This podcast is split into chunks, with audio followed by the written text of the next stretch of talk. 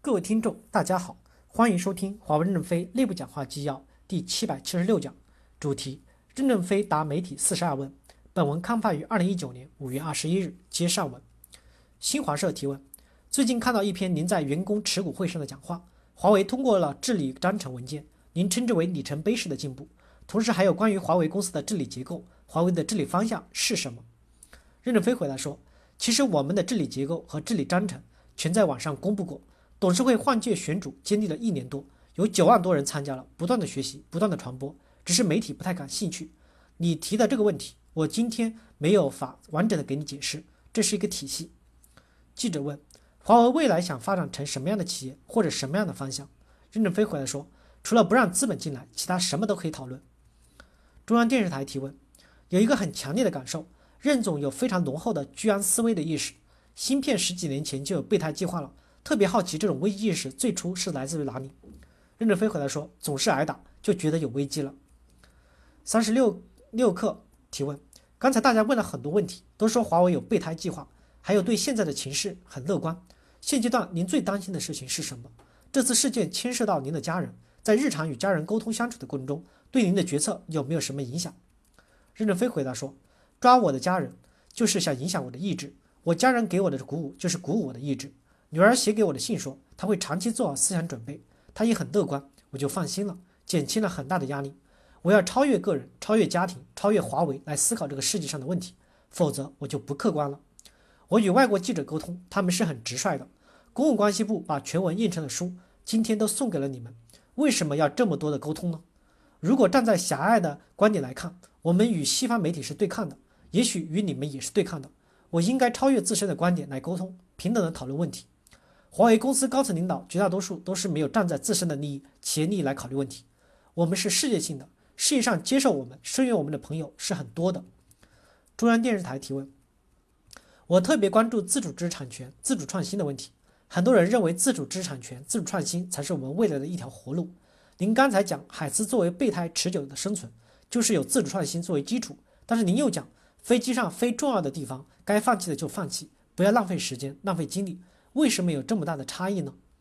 任正非回答说：“自主创新作为一种精神是值得鼓励的，站在人类文明的基础上创新才是正确的。所有的科学家都是自主创新，为什么？他们做一些莫名其妙的题目，谁也搞不懂。但是我们要看到，科技的创新是需要站在前人的肩膀上前进的。比如我们的海思，并非从源头开始自主创新，也给别人缴纳了大量的知识产权费用，有些是签订了交叉许可协议，有些协议是永久授权的，你中有我，我中有你。”在别人的基础上面形成了我们自己的创新。我们同意鼓励自主创新，但是要把定义讲清楚。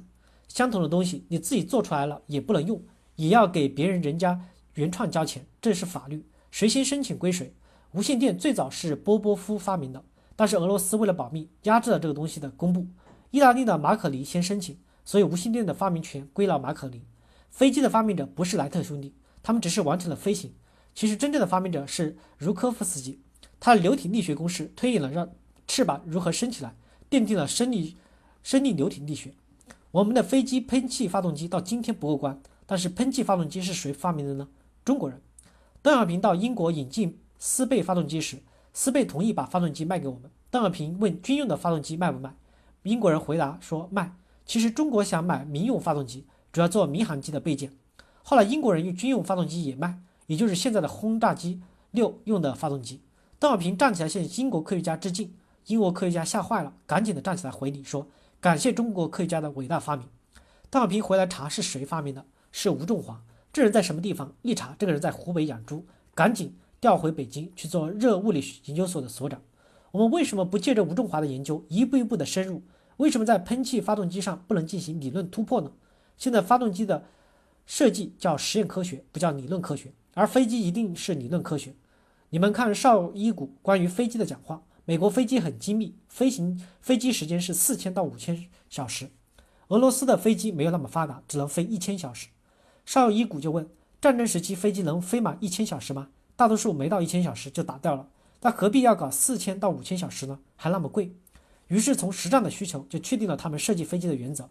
他说：飞机飞得太不快，金属表面不平，俄罗斯就在翅膀形成了一层层的流膜。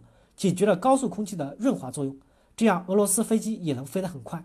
F-22 隐形飞机的隐形原理也是五十年代俄罗斯数学家发明的。俄罗斯数学家说，钻石切面是有隐身的功能。俄罗斯研究了半天，觉得这个东西没用。为什么？因为做不到，没有意义，所以批准论文公开发表。美国人读了以后如获至宝，花二十年时间把 F-22 隐形飞机做出来了。当然，现在我们的米波雷达又把 F-22 看见了。其实中国的五十年代也有很多的原创科学家，但是现在都是毛毛糙糙、泡沫化的学风。这种学风怎么能奠定我们国家的基础科研竞争力呢？所以还是要改造学风。财经杂志提问：您刚才提到一个事情特别的重要，自主创新的定义到底是什么？您反对的是封闭式、重复式的自主创新吗？任正非回来说：自主创新如果是一种精神，我支持；如果是一种行动，我就反对。财经杂志提问：如果您这么来定义，大家一定会把海思拿出来反驳您。任正非回来说：海思也是站在别人的肩膀上的创新。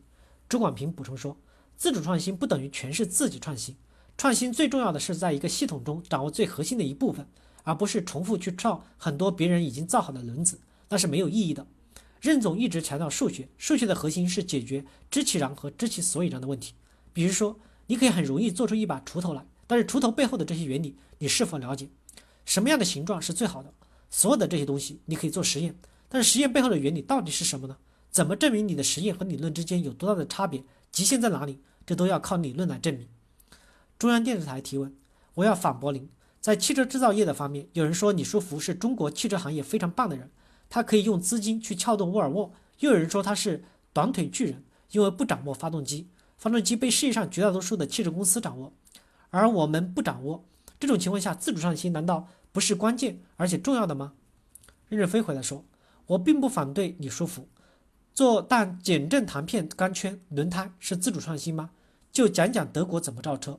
有一次我到德国斯加斯图加特工程院的院长带我去参观一一年级学生入学的几周学习，每个人发一块铁板，给一个齿轮的图纸，所有人都要用锉刀做出这个齿轮来，做出齿轮来还不能打分儿，要拿到减速箱去跑，跑完以后才能打分。这就德国汽车的基础。欧洲车和中国车有什么区别？为什么卖那么贵？就是可靠性高，大家都可以造出车来，但是但是不是最好的车另当别论。造车要用大量的人类科技发明，也不是自主创新的概念。朱广平补充说，自主创新不是全部自己重复做，而是找到自己的长处所在哪里。所谓的卡脖子都是在补短板，问题是你的长板在哪里？任正非回来说，短板买别人的就行了，何必要自己做短板呢？中央电视台提问，如果您自己没有，想买别人的但不能买就不行了吗？任正非回答说：“不是每个人都会碰到我们这样的极端情况，多数人不必要走这条路，应该借助人类文明的情境。如果说自主创新，钢板的材料从哪里来，也是别人的创新，不是你自主的。”感谢大家的收听，敬请期待下一讲内容。